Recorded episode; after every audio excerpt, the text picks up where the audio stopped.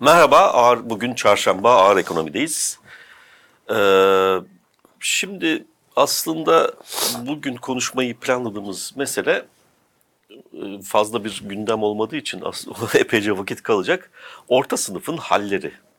Yani yok mu oluyor, kompozisyonu mu değişiyor, ikisi, ikisi birden mi oluyor, bunun iktisadi etkileri ya da işte toplumsal etkileri, özellikle siyasetteki etkileri e, neler falan bu konuları e, biraz konuşalım istedik ama önden iki tane küçük konu var. E, bir tanesi büyük bir konu ama konuşmak istemediğimiz için e, küçük. O da e, Merkez Bankası'nın halleri. Orta sınıfın yanında. Ya çok Merkez, konuşuluyordu. Benim de çok konuşuldu. geldi. Biraz dedikodu temelli konuşulduğu için e, bizim hoşumuza gitmedi bu konuyu e, ele almak. O bakımdan e, pas geçmeyi düşünüyoruz. Ama bir mesele var. Yani bütün bu dedikodulardan ve olgulardan ortaya çıkan bir e, hikaye var. Bunu önemsediğim için altını çizmek istedim. Senin de söyleyecek sözlerin varsa konuşursun. Ee, o da şu. Şimdi ekonomi yönetimini hep altını çiziyoruz. Seçim öncesinde çok altını çizmiştik özellikle. Bugün Türkiye'nin karşı karşıya kaldığı kriz e, ya da bunalım diyelim. Çok yönlü e, hem iktisadi açıdan e, çok yönlülüğü var ve alışık olmadığımız türde bir şey durgunluk, enflasyon gidiyor geliyor falan filan.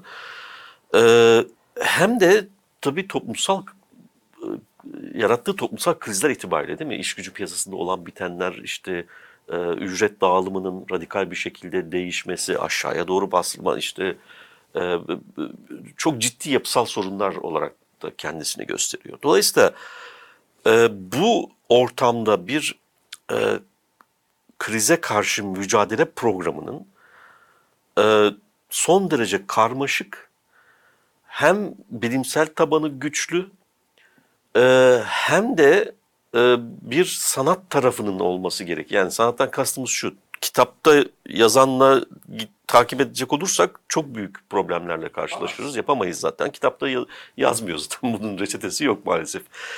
E, Genel hatlarını söylüyor kitap. Evet. Bir de enflasyon, anti enflasyonist program deyince herkesin aklında bir fikir var. Bütün iktisatçılarda vardır bu. Ama bu durgunluk ve enflasyon bir arada olduğu zaman orada e, çok e, problemli bir alana girmiş oluyoruz. Hakikaten böyle e, genel geçer bir e, çözüm reçetesi yok elimizde. Dolayısıyla orada böyle e, ortaya bir program koyacaksın. O programın çıktılarını e, programı yönetenler kamuoyuna o çıktılar mal olmadan muhtemelen öncü göstergeler üzerinden de e, hareketle çok yakından takip edecek. Anlık olarak da e, o ortaya çıkabilecek toplumsal hasarların e, büyümesini engelleyecek e, küçük önlemlerle e, yönlendirmesi gerekecek. Yani bu hakikaten çok zor ve geniş bir ekibin yani farklı uzmanlık alanlarını içeren muhtemelen iktisat dışından da uzmanların e, olmasını e, zorunlu kılan e, geniş bir ekibin yüksek koordinasyonla e, hareket etmesini gerektiren bir e, durumdayız. Durumdaydık. Halen de öyleyiz. E şimdi ekonomi yönetimine bakıyoruz. Halen program yok bu arada. Yani bizim Kit kay- reformu yapacakmışız. kayda değer bir program e, olarak dikkate alabileceğimiz, üzerinde konuşabileceğimiz en azından program yok. OVP'miz var sadece. Evet. OVP'de OVP'de reform OVP'de yerine koydu bu stratejik, piyasa. E tabii bir de stratejik programın e, taktik uygulamasıdır yani orta vadeli program. Orta vadeli program varsa bunun uzun vadelisi ne sorusu açıkta. E, bunu şey zamanda konuşabiliyorduk. Nedir o? Ortodoks, anti-ortodoks e, arkadaşımızın ismi neydi ya? Nebati Bey mi? Nebati Bey zamanında konuşuyorduk. Çünkü orada bir program vardı. Komikti falan ama e, yani sonuçta ben bunun peşinden gidiyorum diye açıklamıştı. Bu ortada öyle bir program yok. Dolayısıyla kiminle ya da hangi problemle nasıl mücadele ediliyor onu da bilmiyoruz. Böyle bir takım yamalar var. İşte faiz, nakit akışı, şu bu falan filan. Ee, bu ekip bu, bu hadi program yok. Peki ekip var mı diye baktığımız zaman e, sınırlı bir miktarda ekip var diyorduk değil mi? İşte Sayın Şimşek ve yanındaki 3-5 kişiden bahsediyorduk. Onlar da kimlerdi işte bizim bildiğimiz, tanıdığımız bir bakan aa, bey vardı. Bir de e, Merkez Bankası Başkanı, Merkez Bankası'nın başkan yardımcıları. Fakat bu krizde anladık ki bu ekipte bizim ekip diye saydığımız herkes kendi başına bir ekipmiş meğerse. Yani Yani bütüncül yok Değiller. birbirleriyle Amaç konuş, yok. konuşmadıklarını da bilmiyoruz. Yani en azından Merkez Bankası Başkanı'nın 23 Aralık'ta Amerika'ya seyahate gittiğini düşünecek olursak bunu Mehmet Şimşek ne zaman öğrendi onu bilmiyorum ama e, yani ne oluyor işte en azından 3 hafta falan Amerika'da geçirdi. Üstelik Amerika'da 23 Aralık'tan yılbaşı İkisi, iki kadar Ocak. ikisi 2 Ocak'a kadar resmi olarak her yer kapalı. Yani görüşmeye gittiyse görüşme yok. Yapabileceği insan yok ortada. E, izin alıp gittiyse nasıl izin verildi? Başka bir şey. İzin almadan gittiyse daha başka bir şey. E, arkada bıraktığı başkan yardımcılarıyla anladığım kadarıyla bir şey var. Çatışma ortamı var. E, kurumsal olarak kurumla arasının kötü olduğuna dair işaretler var. Yani ekip dediğimiz ekip de e, her biri kendi başına hareket etmeye eğilimli, belki de öyle yapan e, bir şey. Dolayısıyla bu beni ekonominin yakın zamanda e, başına gelebilecek felaketler konusunda endişeye sevk etti bir kere. Bu öyle hani onu görevden aldım, bunu bilmem ne yaptımla da düzelebilecek gibi bir şey değil anladığım kadarıyla. Çünkü bu ekibi bir araya getiren e, koşullar değişmedi, değişmeyecekti. Bir de kamuoyu e, gereksiz yere Merkez Bankası Başkanı bu skandalların Evet. arkasından görevden alınır mı alınmaz mı tartışmasına girdi. E alınsa ne olacak? Ne olacak ki? Onun yerine onun gibi bir şey gelecek yani. Yani e, alınması neyi çözecek? Evet. Yani, Yani, bu uygulamaları e, uygulamalar kamuoyu vicdanını rahatsız etmiştir. Belki teamüllere uygun değildir ama bunları düzeltebilmek göreve alınmasıyla mı yani Cevdet Bey mesela?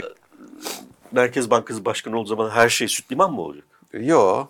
Yani bugünkü politikalardan farklı ne olabilir, Ne olabilir? yani? Ya politika. Yani olayın politika yönetimi açısından bakıldığında e, bir engel midir Gaye. Hanım'ın orada Dolayısıyla olması? bu aslında iktisat yönetimi açısından belki başka alanlar, belki değil yani başka alanlarda da aynı şey var. Sarayda da bir amalgam yapı olduğu ortaya Asıl çıkıyor. problem onlar. Şimdi o zaten bu bu şeyi kastettim yani bu bu ekibi bir araya getiren koşul derken onu kastediyordum. Şimdi orası değişmedi. Değişmeyecekti. Uzunca bir süre değişmeyecek. Dolayısıyla e, Ama bu- orada bir güç dengesinin neticesinde e işte bu. arada güç dengesi farklılaştıkça burada kompozisyonun değişimi söz konusu olacak. E bu da bizim yaklaşımımız açısından sorunlara yönelik herhangi bir olumlu etki yaratabilecek bir değişim değil. Yani kompozisyonun değişmesinden bana ne? Sonuçta bu ekibin ya da yeni kompozisyonun ya da sürekli değişen kompozisyonların e, ekonomi yönetiminde performans gösterme kapasitesi hiçbir zaman olmayacak. Bu, bu zihniyet devam ettiği sürece. Katılıyorum. Dolayısıyla asıl konuşulması gereken mesele bu. Yani Gaye Hanım'ın öylesi böylesi geçmişi geleceği falan değil ki. Onlar magazin Onlar biraz. magazin yani suç unsuru oluştur, içeren magazin de olabilir.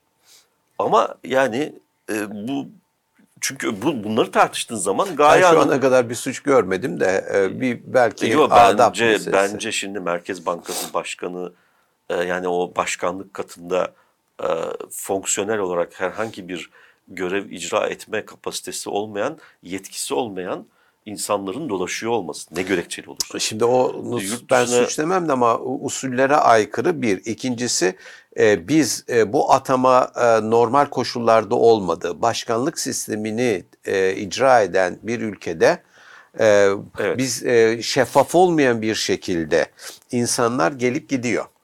E, dolayısıyla e, böyle bir anlaşma da yapılmış olabilir. Olabilir. Yetki aşımı olmuş olabilir ama bu sistem buna izin veriyor. Zaman zaman burada ifade ettik, bazen mübalağa ederek ifade ettik.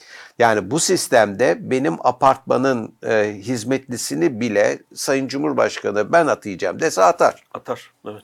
E, şimdi böyle bir sisteme bu insanlar, bu Türkiye e, e, vatandaşı 2017 referandumda evet dedi. Yani öyle ya da böyle imzalı ya da imzasız pusulalarla ama e, sonuçta belli bir miktarda insan buna evet dedi. Ee, ve e, geldiğimiz nokta budur. Dolayısıyla Sayın Başkan o göreve gelirken nasıl bir paketle geldiği, nasıl bir anlaşma yapıldığını biz bilmiyoruz. Geçmişte biliyorduk çünkü kurumsal da her şey. Sistem çalışıyordu ve bunun e, süreçleri, atama şekilleri yasayla tanımlanmıştı Evet. ve buna bir de teamüller vardı. E şimdi öyle bir şey yok ki. Ee, Biz her yıl bir başkan değiştiriyoruz.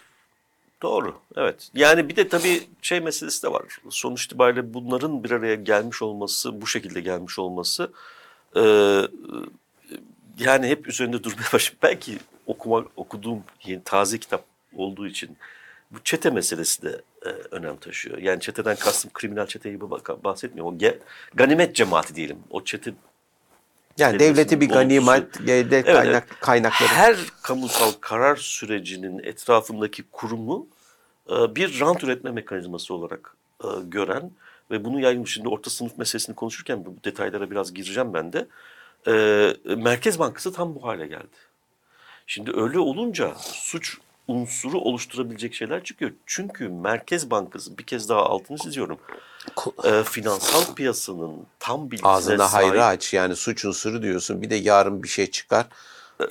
daha tam tam bilgisine sahip bir kurumdan bahsediyoruz ya.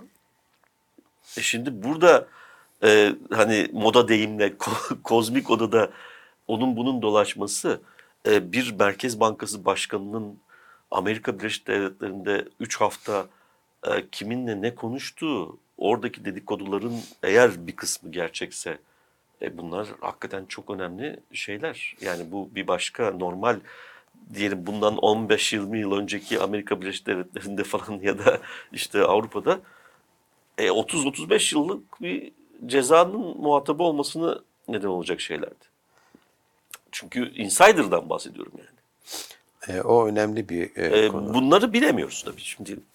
Ama e, vuku bulmamıştır büyük ihtimalle böyle bir şey. Ama bunun Ama şu vukuundan beterdir. Evet, evet. Ortaya böyle bir şüphenin çıkması başlı başına bir problem ve bu Gaye Hanım'ın gitmesiyle gelmesiyle de bağlantılı bir şey değil. O gittiğinde de çünkü bu, bunun geçmişi de var. Ben daha önce de e, burada anlatmıştım bir kere Galatasaray Üniversitesi'ndeyken biz do, yani 98 90 yani en azından 2000 krizi öncesiydi. Merkez Bankası'ndan bir başkan yardımcısını e, seminere çağırmıştık okula bizim öğrencilere. Çok güzel bir sunuş yaptı. İşte ben IMF'le toplantılara giriyorum. Şöyle yapıyoruz, böyle yapıyoruz bilmem ne falan anlatıyor böyle meslekten e, bir bilgileri de içeren. Seminer bitti. Bizim çocuklar el kaldılar. Soru soracaklar falan. Bir tanesi ya borsa ne olacak diye sordu. Biz böyle Seyfettin de var. Seyfettin de masanın altına falan utançtan saklanıyoruz. Adam şey dedi. Aa dedi ben de oynuyorum borsada dedi. Başkan mıydı görevde? Başkan yardımcısı. Başkan ya aman tanrım. Yani ödemeler dengesi bilmem ne falan anlatıyor. IMF'le toplantıya giriyor, çıkıyor. Yani şimdi bunun dolayısıyla çok köklü bir kurumsal geçmişi var. Bu kurumsal geçmiş eskiden öyle ya da böyle bir şekilde kontrol edilebiliyordu. Kemal Derviş reformlarından sonra çok zapturapt altına alınmıştı. Şimdi o ortadan kalktı. Dolayısıyla bunları tartışmamız lazım bizim. Gaye Hanım e, gittiği zaman Maya Hanım gelecek ve aynı şey devam edecek. Yapı değişmediyse. Yani o magazin bilgilerinden ziyade. Neyse bunları e, zaten biz programda farklı kurumlar üzerinden, Merkez Bankası üzerinden zaman zaman e, konuşuyoruz. Ama e, bu bunun nereden kaynaklandığını da bu programda bir parça ele almaya çalışacağız. Başka bir bağlam nedeniyle. İkinci olarak da konuşmak istemiyoruz dedik 15 dakikadır konuşuyoruz ama neyse. E, hissedilen enflasyon meselesi var hocam bir de. Ee, biliyorsun TÜİK ya bana böyle 64 diyorsun işte şöyle yapıyorsun böyle yapıyorsun ama bak Eurostat da böyle yapıyor falan gibi bir o anlama gelebilecek bir şey yayınladı. Ee, Eurostat'ın uzun zamandır e, yaptığı bir anketin sonuçları işte. E, Eurostat'taki enflasyon hangi değerle hangi değer arasında varyasyon gösteriyor? Türkiye Şimdi ama şöyle bir şey hatırlıyorum. Ben bu e, Euro'ya geçildiğinde hani o meşhur 1 Ocak Evet. vardı ya bir anda e, işte franklar euro oldu işte bilmem ne falan filan. Şimdi o zaman e, Avrupa'da ben Hollanda'daydım o yıl. E, Hollanda'da mesela çok canlı bir tartışma vardı. Fransa'da falan, İtalya'da herkes ayağa kalktı birdenbire tamam mı? Şimdi çünkü fiyat hafızası silindi insanların. Yani eskiden frank hatta Fransa'da eski frank e, fiyatı verilirdi. Yaşlı insanlar işte eski frankı kullanarak hani bizim bu milyarlar Evet. hikayesi gibi eski fiyatı kullanarak bir e, o fiyat hafızasını tazelerlerdi. E, birdenbire Euro'ya geçti. Sonra e, eylemler yapıldı. İstatistik Enstitülerinin önünde, Eurostat'ın önünde falan. Siz enflasyonu gizliyorsunuz diye. Çünkü e, o belli bir sabit dönüşüm oranı var ya yerel paraların euro ile. Şimdi onlar değişti ama ufak fiyatlarda. Ben hiç unutmadığım şeylerden bir tanesi e, genel tuvaletlerin fiyatlarıydı Fransa'da.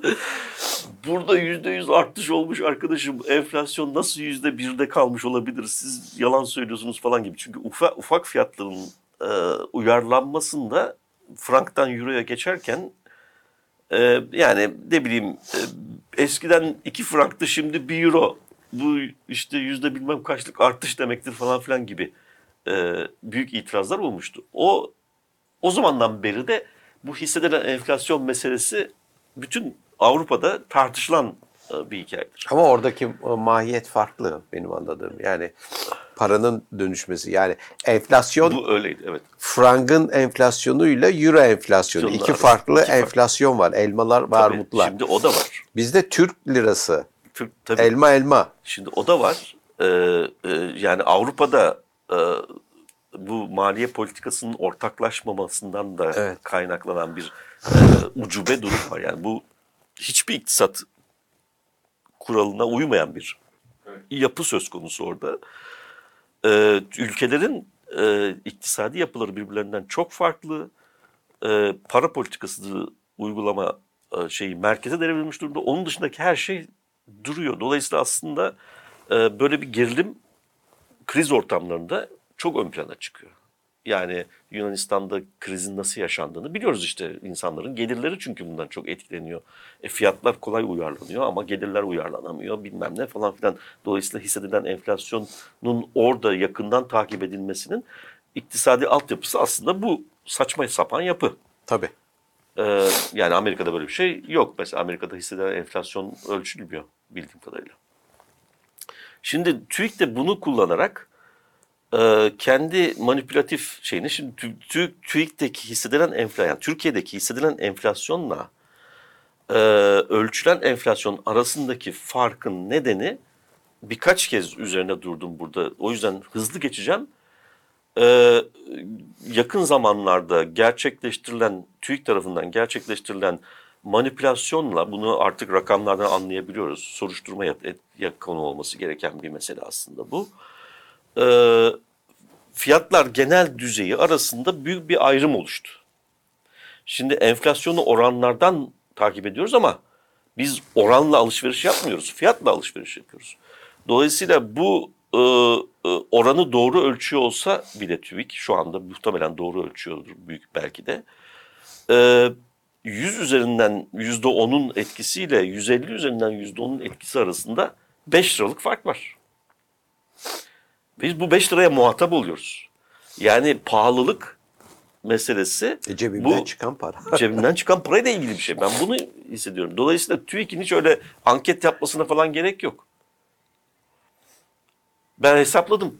Yani son derece muhafazakar bir şekilde ve TÜİK'in çok kısa bir sarhoşluk dönemi yaşayarak e, manipülasyon yapmasını halinde İTO ile karşılaştırarak üstelik sadece e, bunun işte 3 ay önceki e, enflasyon oranı hesaplandığında Ekim ayı enflasyon oranıydı herhalde yüzde 50'lik bir fark olduğunu gördük.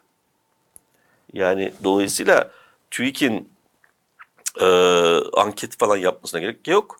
E, eğer bu farkı azaltmak istiyorsa böyle e, yok işte onun sepeti bunun enflasyonu herkesin sepeti kendine falan filan gibi açıklamalar yapmak yerine bu belki de artık yeni bir endeks e, ortaya koyarak belki çözülebilir ya da geriye doğru nasıl düzeltilecekse bunu oturup konuşmamız lazım. Bunu Eurostat'la konuşamaz çünkü ben e, manipülasyon yaptım hadi bana yardım et de şunu düzeltelim diyemez. Ama Türkiye'deki uzmanlarla e, bir hal çaresi bulmak üzere bir toplantı yapılıyor. Dolayısıyla ben TÜİK'e e, buradan çağrı yapıyorum. Hissedilen enflasyonla gerçekleşen enflasyonun %100 farklılaşması 64-129. E, 65-129. Bu farklılığı ortadan kaldırmak istiyorsanız arkadaşım lütfen bu sepeti düzeltelim. E, ama bu tabii ücretlerde de e, benzeri bir düzeltmenin yapılmasını zorunlu kılar. E, ücretlerde de çünkü ücretler uyarlanamadı bu büyük ayrışmaya. Bunu da uyarladıktan sonra bu hissedilen enflasyonla e, gerçekleşen enflasyon arasındaki farkın kapı, kapalı, kapanabileceğini görelim. Bunun benzeri Arjantin'de oldu. E, bu Billion Prices ekibinin ortaya çıkarttığı. E, dolayısıyla o Arjantin'de ne yapıldıysa onu yapalım. Ama Arjantin'de hatırladığım kadarıyla o İstatistik Enstitüsü Kurumu'nun başındaki adam hapse girmişti nedenden dolayı. Ya benim ama bu şeyi gerçekten anlamış değilim. E, TÜİK'in bu gayretini. Bir de bunu kamuoyuna e, ilan etmişler. E, Türkiye'deki e, algıyı değiştirebilmesi için e, TÜİK'in böyle ankete gerek yok. Hani bir ölçüm yapmaya çalışmış kendi e, çapında ama e, problemi bizim şeffaflık eksikliği. Tabii canım. Ee, ve e, kamuoyunun bir takım endişeleri var. Hatta soruları var. Bu sorulara cevap versin.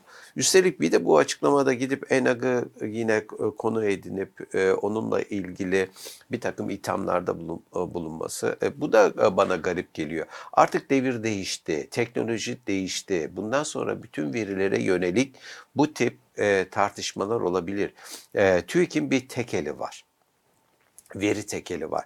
O veri tekelinin e, sebebi sahip olduğu organizasyonel e, değil mi yaygınlık ve ekonomik e, manada e, güç e, fazla bir gücü de var. Bu yüzden e, bazı bizim e, veri tekeli yani kamudan e, elde edilecek veriler e, açısından da yasayla e, bir takım tanınmış haklar var. Bu vesileyle bazı verilerin tekelini eline almış. Amenna bir problem yok.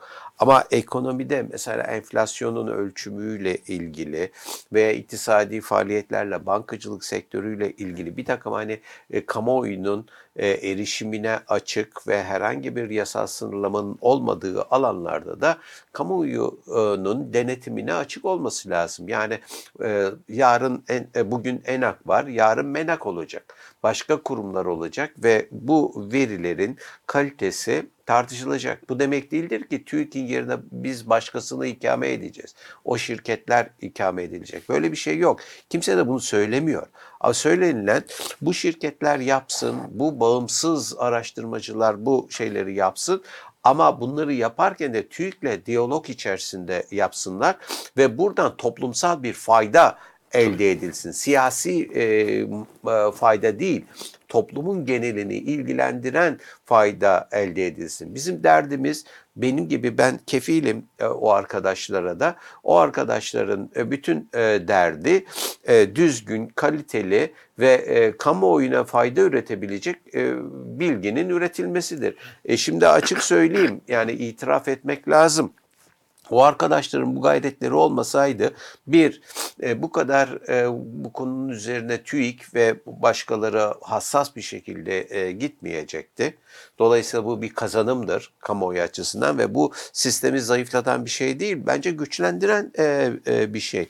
İyi bir mekanizma e, ortaya konulmuştur. İkincisi e, böyle bir e, e, problemi kamuoyunda daha da görünür kılacak beklenti anketi ya da hissedilen e, enflasyon nedir sorusunun cevabını da arama ihtiyacı belki duymayacaktı e, bu, bu kurum.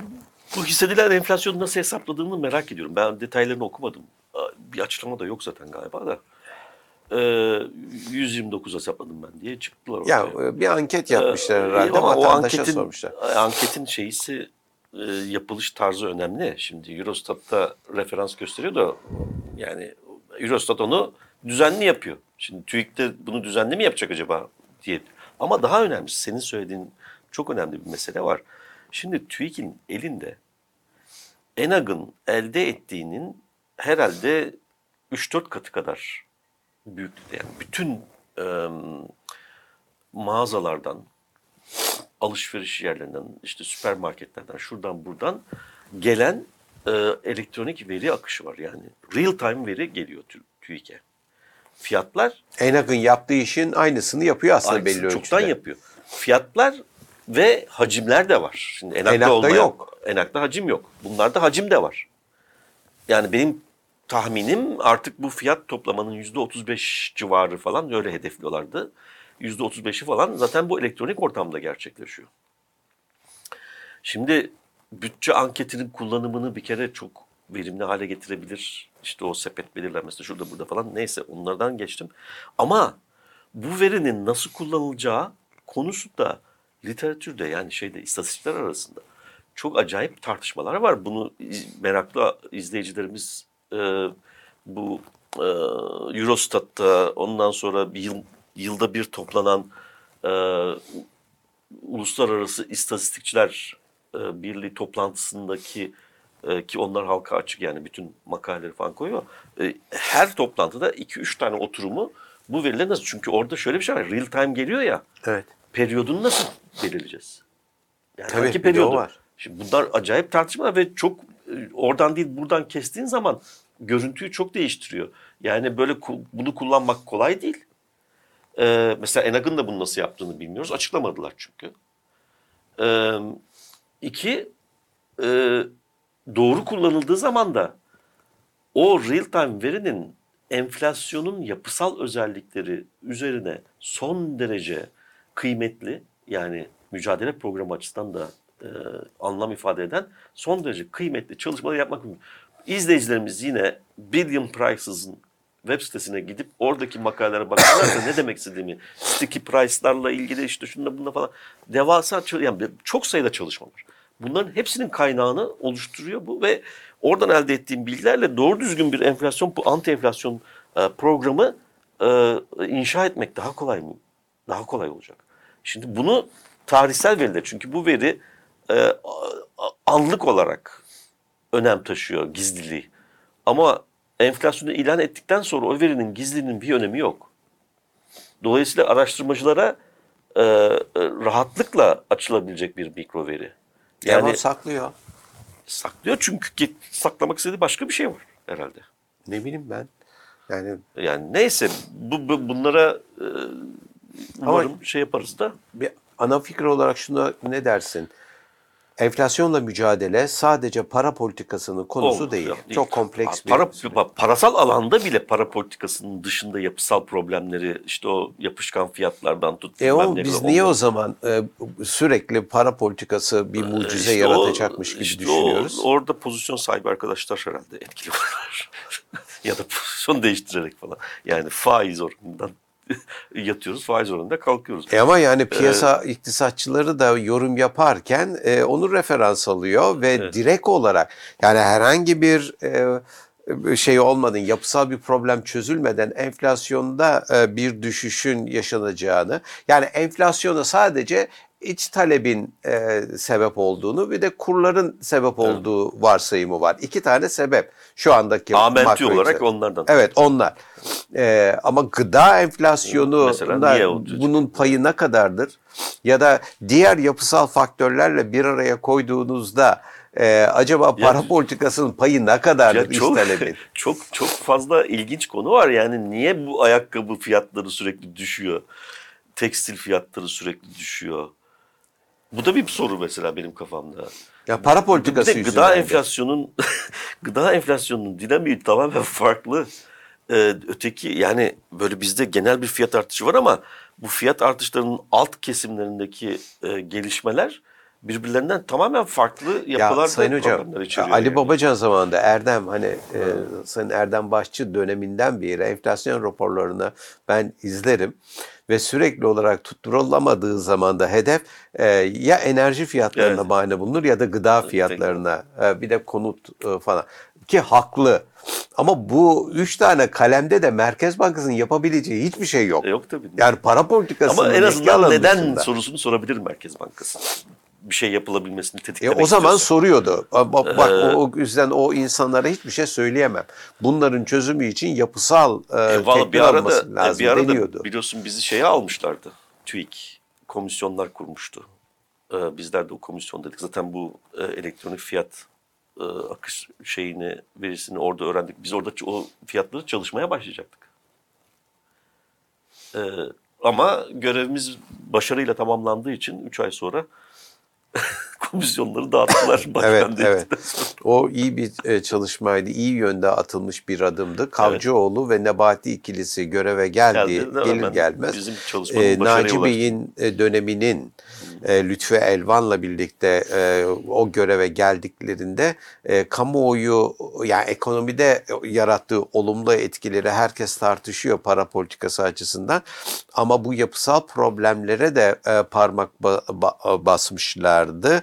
Onlar e, çok ihmal ediliyor e, kamuoyunda. E, ve ihmal edildiği için de bugün mesela gündemde değil. Sadece biz onun faiz ayağını e, düşünüyoruz. Oysa yapısal problemleri halletme yönünde de o insanlar e, bir takım tedbirler evet, o evet. dönemde. Bugün enflasyonun parası olanlar açısından önem taşıyan tarafları kamuoyunda tartışılıyor. Aynen. Yani faiz oranı ne olacak, dolar ne olacak? E niye bunu soruyoruz biz? Enflasyona karşı mücadele etmek için mi? Herkes Yok, kendi, kendi pozisyonumuzu e, en verimli şekilde. Nasıl hatta araba aradan bir anafor ortaya çıkarsa zenginliğimizi biraz daha geliştirebilir miyiz diye düşünen arkadaşlar. Mesela ben e, ya çok uzattık ama bunlar önemli konu e, sanırım. Mesela bir soruyu daha gündeme getireyim. Dün itibariyle emeklilerimize özellikle e, Bağkur ve sosyal e, SGK emeklilerine e, şeyleri eşitlendi. Memur emeklileri zamlar 49 e, buçuğa. E, biz biliyorsun geleneksel olarak enflasyonu referans alan bir e, zam sistemimiz var. Gelirler politikası var emeklilere yönelik, işte, işte asgari ücrete yönelik. Şimdi biz enflasyonu referans alarak e, SGK'yı farklı e, devlet, e nasıl oluyor? Yani iki farklı grup yani bir yapısal bir fark var burada. Dolayısıyla bu enflasyon ölçümünden bağımsız bir e, durum. Ve hatta e, ne oldu da ne oldu da bir haftada iki haftada ülkenin birden ekonomik imkanları gelişti de mi? Ki o gün e, %36'da siz o zamı bırakırken e, bütçe imkanlarını öne koya, koyuyordunuz, bahane e, ediyordunuz. E, şimdi birden 49 küsüre çıkarınca bütçe imkanları mı değişti? E- Bu demek ki %50 de olabilirdi. peşin Niye %50 değil? bütçeden peşin olarak ayrılmış birkaç yüz milyar var ya. Evet. Onun kompozisyonunu değiştirdiler işte. Seçim konusunda E seçim harcaması, Harcaması e, kalemine şey o kalemden bu harcamayı finanse ettiler e, diyelim. Bu tabii iyi bir şeydir ama biz tabii e, 30 dakikamızı yedik. yedik şimdi E, ana konumuza e, dönemedik. Dönelim artık hadi. Peki aç. Açılışı sana bırakıyorum. Vallahi e, bu e, sos, e, orta sınıf e, meselesi önemli bir mesele. Neden önemlidir? E, bir kere e, orta sınıflar temsil ettikleri e, ekonomik bağlar ve sahip oldukları e, bir takım değerlerle e, ilgili olarak ta- e, toplumların taşıyıcı e, gücünü, direğini zaten o yüzden de bizde orta direk olarak ifade edilmiştir. E, temsil ederler. Yani nedir o? E, ekonomide en çok hani varyasyon şeyi e, medyanı e, en fazla olan, en çok tekrar eden, e, değil mi? Gelir e, gelirleri ifade eden e, bir şey. E, değerleri ifade eder. Yani toplumda yaygın olan e, değerleri siz orta sınıfta görürsünüz. O yüzden derler ki işte batıdaki liberal demokrasinin temeli orta sınıftı. Bu sadece gelirler olarak değil, aynı zamanda sahip olan değerler itibariyle de liberal demokrasiyi sahiplenen ve o rejimin sürekliliğini e, sağlayan bir sınıftır bu. Gelirlerle de desteklenmiştir. Neden? E, çünkü bu sınıfın güçlü olabilmesi e, maddi olarak da e, desteklenmesine bağlıdır. Ve bir başka özelliği de yaygın olacak. Ortada yayılacak. Normal Yani- dağılıma göre bir değil. Aynen normal dağılımda ortada yer alan ortalamayı değerler itibariyle ve gelirler itibariyle ortalamayı temsil eden e, bir e, sınıf e, bu sınıf. E, bu bizim e, ülkemizde ve dünyada böyle. Şimdi Amerika Birleşik Devletleri bu batılı piyasa ekonomilerine baktığınızda bu, bu orta sınıfın e, bir değerleri 2. Dünya Savaşı sonrası oluşturulan dünya düzenine uygun değerler. Değil mi? Demokratik, insan haklarına saygılı, özgürlükçü e, bir takım değerler. Zaman içerisinde e, uluslararası sistemdeki değişikliklere uygun olarak yapılan bir takım yeni eklemeler de bu değerlere e, eklenebiliyor. Mesela küresellik, uluslararası rekabete açıklık değil mi? E, e, farklılıklara e, çoğulculuk. Mesela çoğulculuk da e, 90'lı yılların yani küreselleşmeyle birlikte anlam kazanan bir değerdir ki bunu da orta sınıfa en azından batıda kabul ettirmişlerdir. Değerler bunlardır. O yüzden liberal demokrasi bunlarla e, bütünlük e, arz eder. Bir başka e, özelliği de e, bu orta sınıfın 20. yüzyıl orta sınıfı diyelim e, gelir olarak da iktisadi manada gelir olarak da ağırlıklı olarak sanayiye dayalıdır bunların gelirleri. Sanayi ve sanayi ile doğrudan ilişkili sektörlerden gelir elde ederler. İktisadi faaliyetle sanayi faaliyetleri ve sanayileşmede e, ileriye gittikçe bu faaliyetler e, çoğalır ve e, bu e, gelirlerden e, bu e, f- sanayi faaliyetlerinden gelir elde edenler ekonomide yaygınlık kazanır.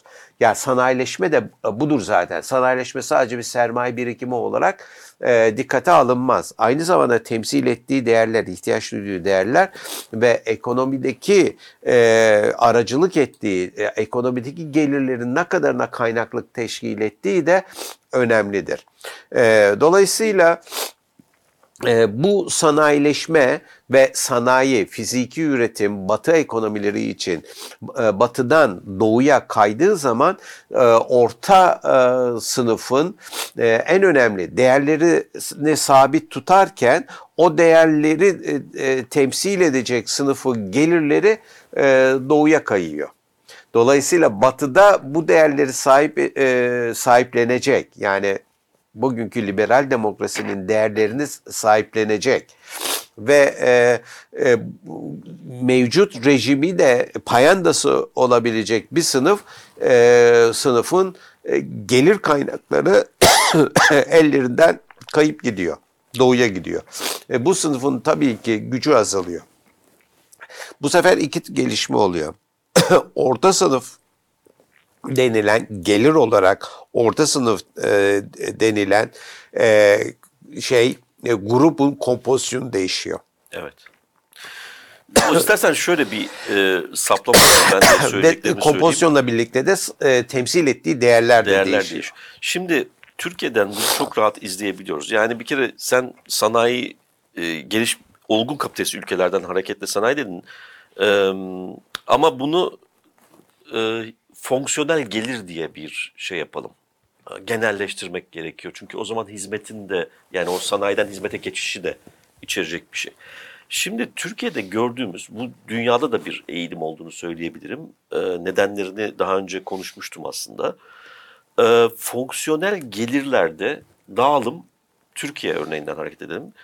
E, dağılım normal dağılımdan bayağı bir binoma Çarpı. dağılım. Binoma dağılım. Yani bayağı burada hatta işsizlikleri de göz önüne alacak olursak yani çalışan çalışmayan bütün bireyleri dikkate alacak olursak e, zero inflated bir durum var. Yani gelirsiz çok fonksiyonel geliri olmayan çok ve giderek genişleyen bir kesim de e, söz konusu.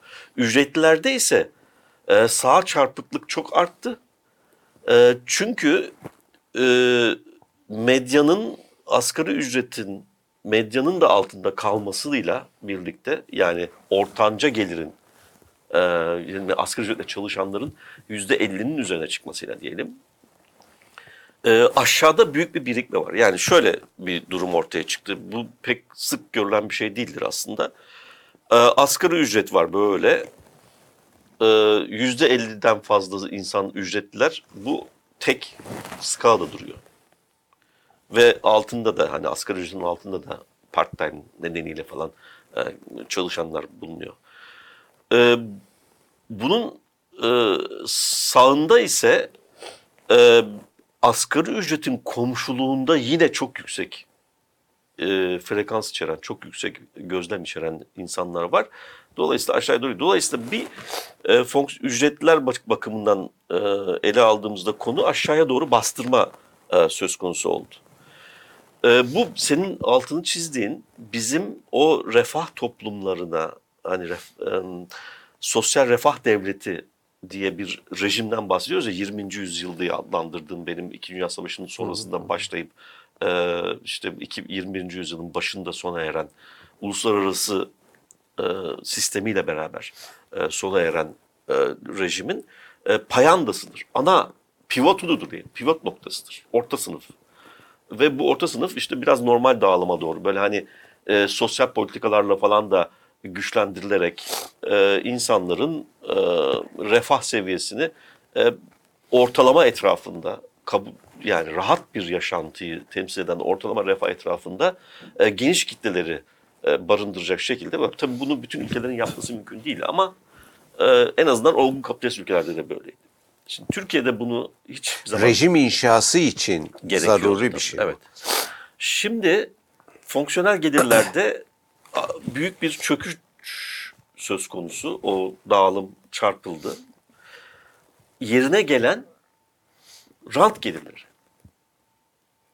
Rant gelirinden kastettiğim şu. Yani o e, Yeniden dağıtım. tanı- evet devletle bağı olan yani kamu daha doğrusu devleti biraz daha geniş almamız lazım. Ee, kamusal karar süreçlerinden üretilen ranta bağımlı bir topluluklar oluştu.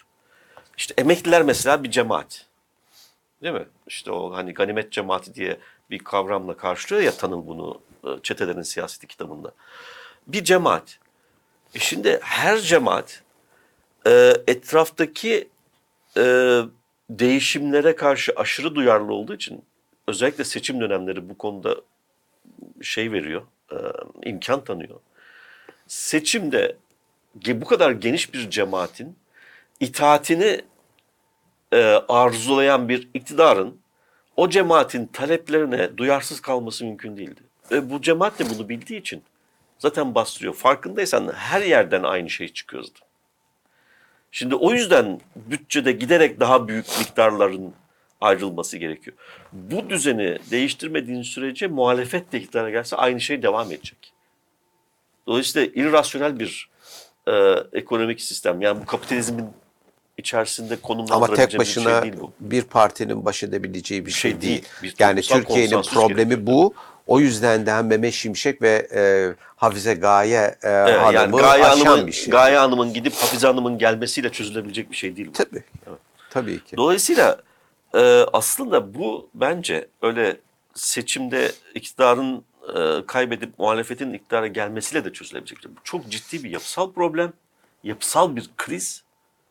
Bu yapısal krizin yapısal bir çözümü gerekiyor. Ben, Ben dikkat edersen Türkiye'den bahsetmedim. de bütünüyle bahsediyorum. Yani Tabii. ş- şunun için e, söyledim bunu seni, seni doğrulamak ya da yanlışlamak için değil de e, bu e, sadece bize mahsus bir problem değil. Türkiye'de çok özellikle- görünür halde de o yüzden Ha, Türkiye'de. e, tabii ona da geleceğiz zaten.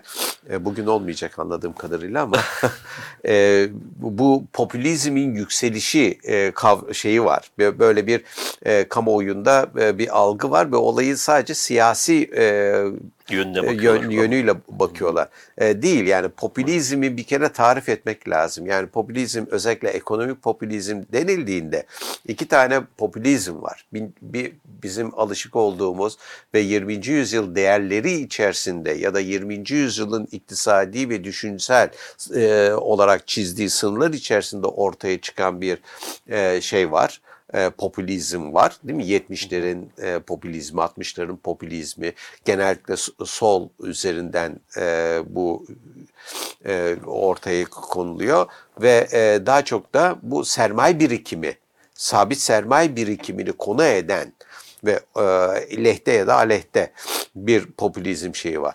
E, bir de günümüzdeki popülizm var.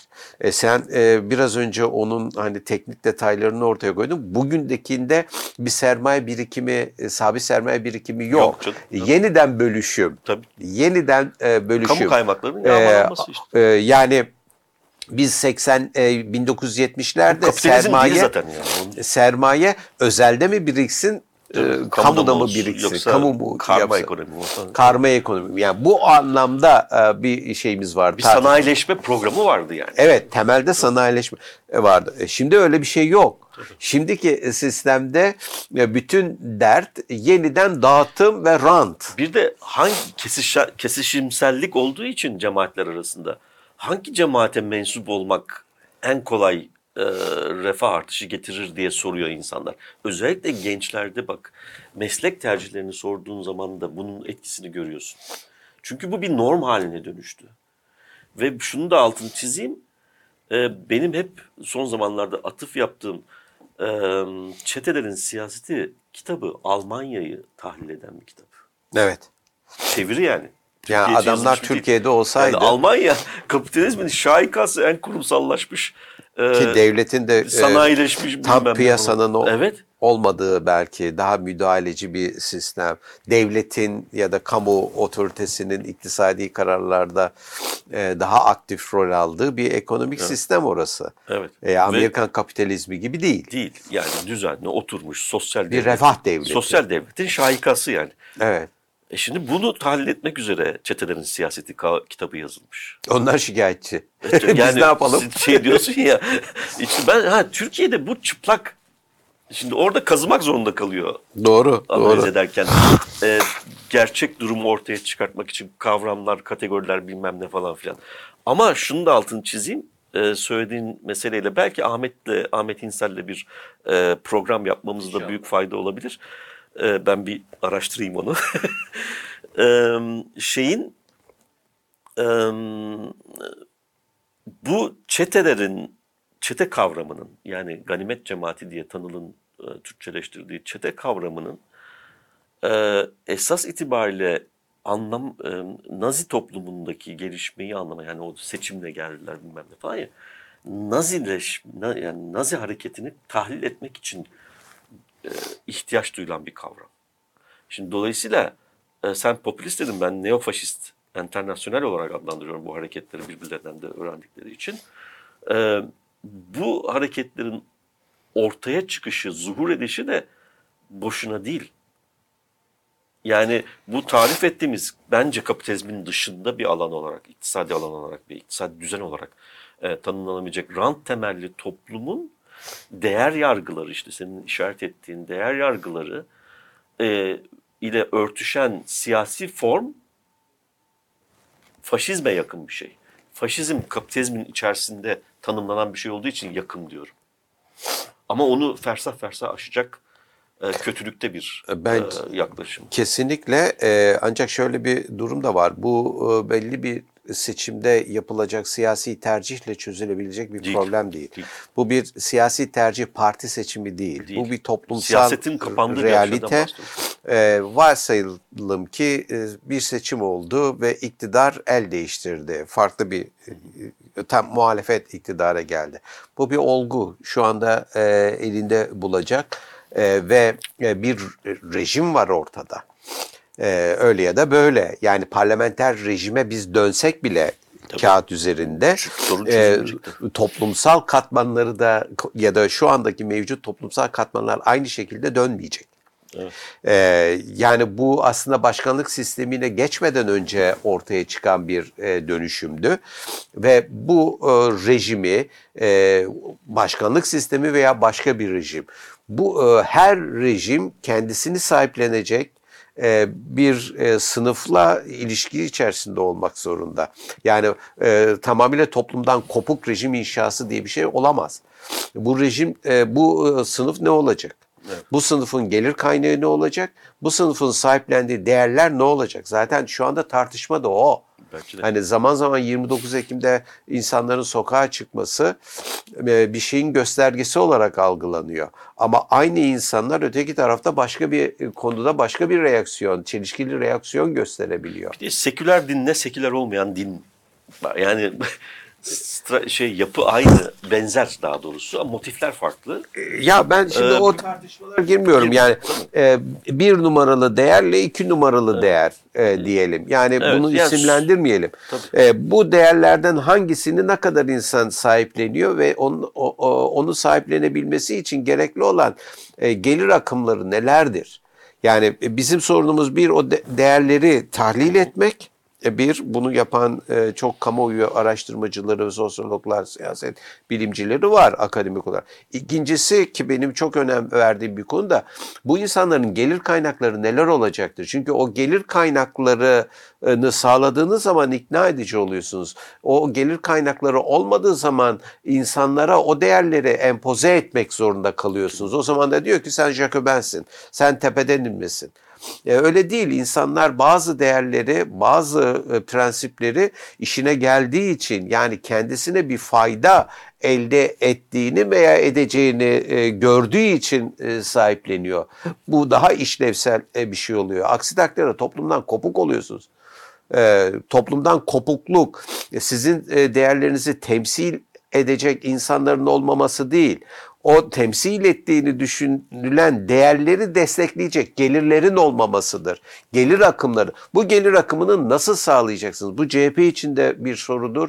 AK Parti'nin 2028'e kadar iktidarda kaldığı takdirde vermesi gereken bir sorudur. MHP'nin vermesi gereken e, bir sorudur. Fark etmez e, bir iktidara, büyük bir partiye e, işte eklemlenmek, e, ve e, iktidarı e, onlar üzerinden icra edebilmek, tatmak falan fark etmez. Uzun vadede eğer bir beka ve ülke birliğinden bahsediyorsanız orada yapılması gereken kendileri değerleri var. Ama MHP gibi marjinal partilerin temel sorunu bu değerleri destekleyecek bir ekonomik programı, gelirler politikası yok. Yani bu biz biliyoruz ki Sayın Hocam artık yeniden dağıtım mekanizmasını e, işlevsel kılamıyorsunuz. AKP krizi budur. Ve AKP'nin yarattığı orta sınıfın krizi de budur. Artık gelirler politikası ve yeniden dağıtım mekanizması işlemiyor. Üretime geçmek lazım. Ama üretmeye geçtiğiniz zaman da bu üretimden pay alacak yeni bir sınıfın doğuşu demektir e, liyakat demektir. Yani böyle bir e, tercih yapılmak zorunda e, Türkiye'de. Neyse bugün e, bence Evet, burada bir kesin de, devam edelim e, sonra. Altını çizip tabii bu konuyu çok konuşacağız bence önümüzdeki dönemlerde de. ben bu hafta e, sonu e, Medyaskop'ta bir yazı yazdım yazdım, zaten. E, Gelecek yani çıkacak. kurumları da bir kabuk gibi görmek gerekiyor. Yani e, bu kabukta e, ufak tefek iyileştirmeler aslında sorunu çözmeyecektir. Tabii ki. Yani o muhalefet programında Bu bütün dünya için böyle. Yani bence. Türkiye için değil. o yüzden yapısal e, bir Yani Trump'ın gelmesi çözer mi?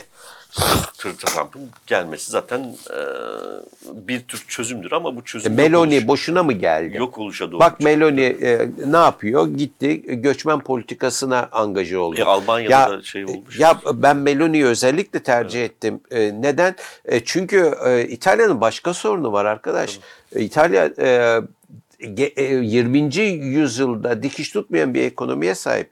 Avrupa'nın Türkiye'yi de fersah fersah geçen enflasyonun e, menbaıdır. Tabii. Euro'ya geçti de enflasyonu e, şey yaptı, Yani şu e, anda düşürdü. bir- Ama enflasyonun Euro'ya geçince enflasyonun halının altına sürdürülmesi yapısal problemi çözmedi. Çözmedi. Ne oldu? Enflasyon bütçe açığı ve borçlanma olarak e, ortaya çıktı. Yani Ve e, artık o da çözülemez durum. enerjinin korunum yasası var. Tabii. Değil mi? Biçim değiştiriyorsun. Biçim değiştirdi. E, dolayısıyla bunu çözemiyor İtalyan siyaseti. E çözemeyince işte böyle marjinal politikalarla işi İtalya burada da yalnız değil zaten. Yani Akdeniz çanağı zaten işin içinde. İtalya'yı özellikle söyledim çünkü enflasyon mutfakta. geleneği e, en uzun ve kronik hani derler ya Türkiye Türkiye'yle. yüksek Evet. ve kronik enflasyon yaşamış tarihte tek örnektir. Ne alakası var? İtalya'dır o. İtalya'da biçim değiştirdiği için seri koptu. E, Göstergenin tabii. serisi koptu. E, Türkiye'de yani Euro de enflasyonunu İtalyan enflasyonuna saydılar gösterge olarak. E, Yani Meloni boşuna çıkmadı. Evet. E, normal konvansiyonel siyaset e, bu probleme cevap cev- e, olacak politikaları uygulamaya çalışıyor. Fransa da aynı e, durumda. Daha ö- daha Almanya'da belli ölçülerde AFD. ama onlar güçlü, verimliliği yüksek bir e, bir şey.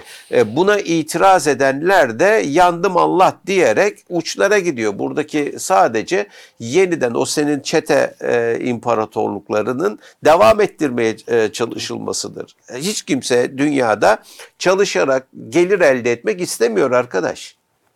O imkanlar kapandı çünkü otomasyonun büyük payı var bunda. Ee, diyelim ve Bu haftalık bu haftalık bu burada kadar diyelim. Ha- e, devamı haftaya.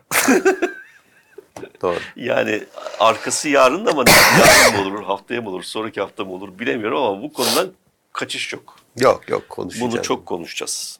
Hoşça kalın. diyelim. Hoşçakalın.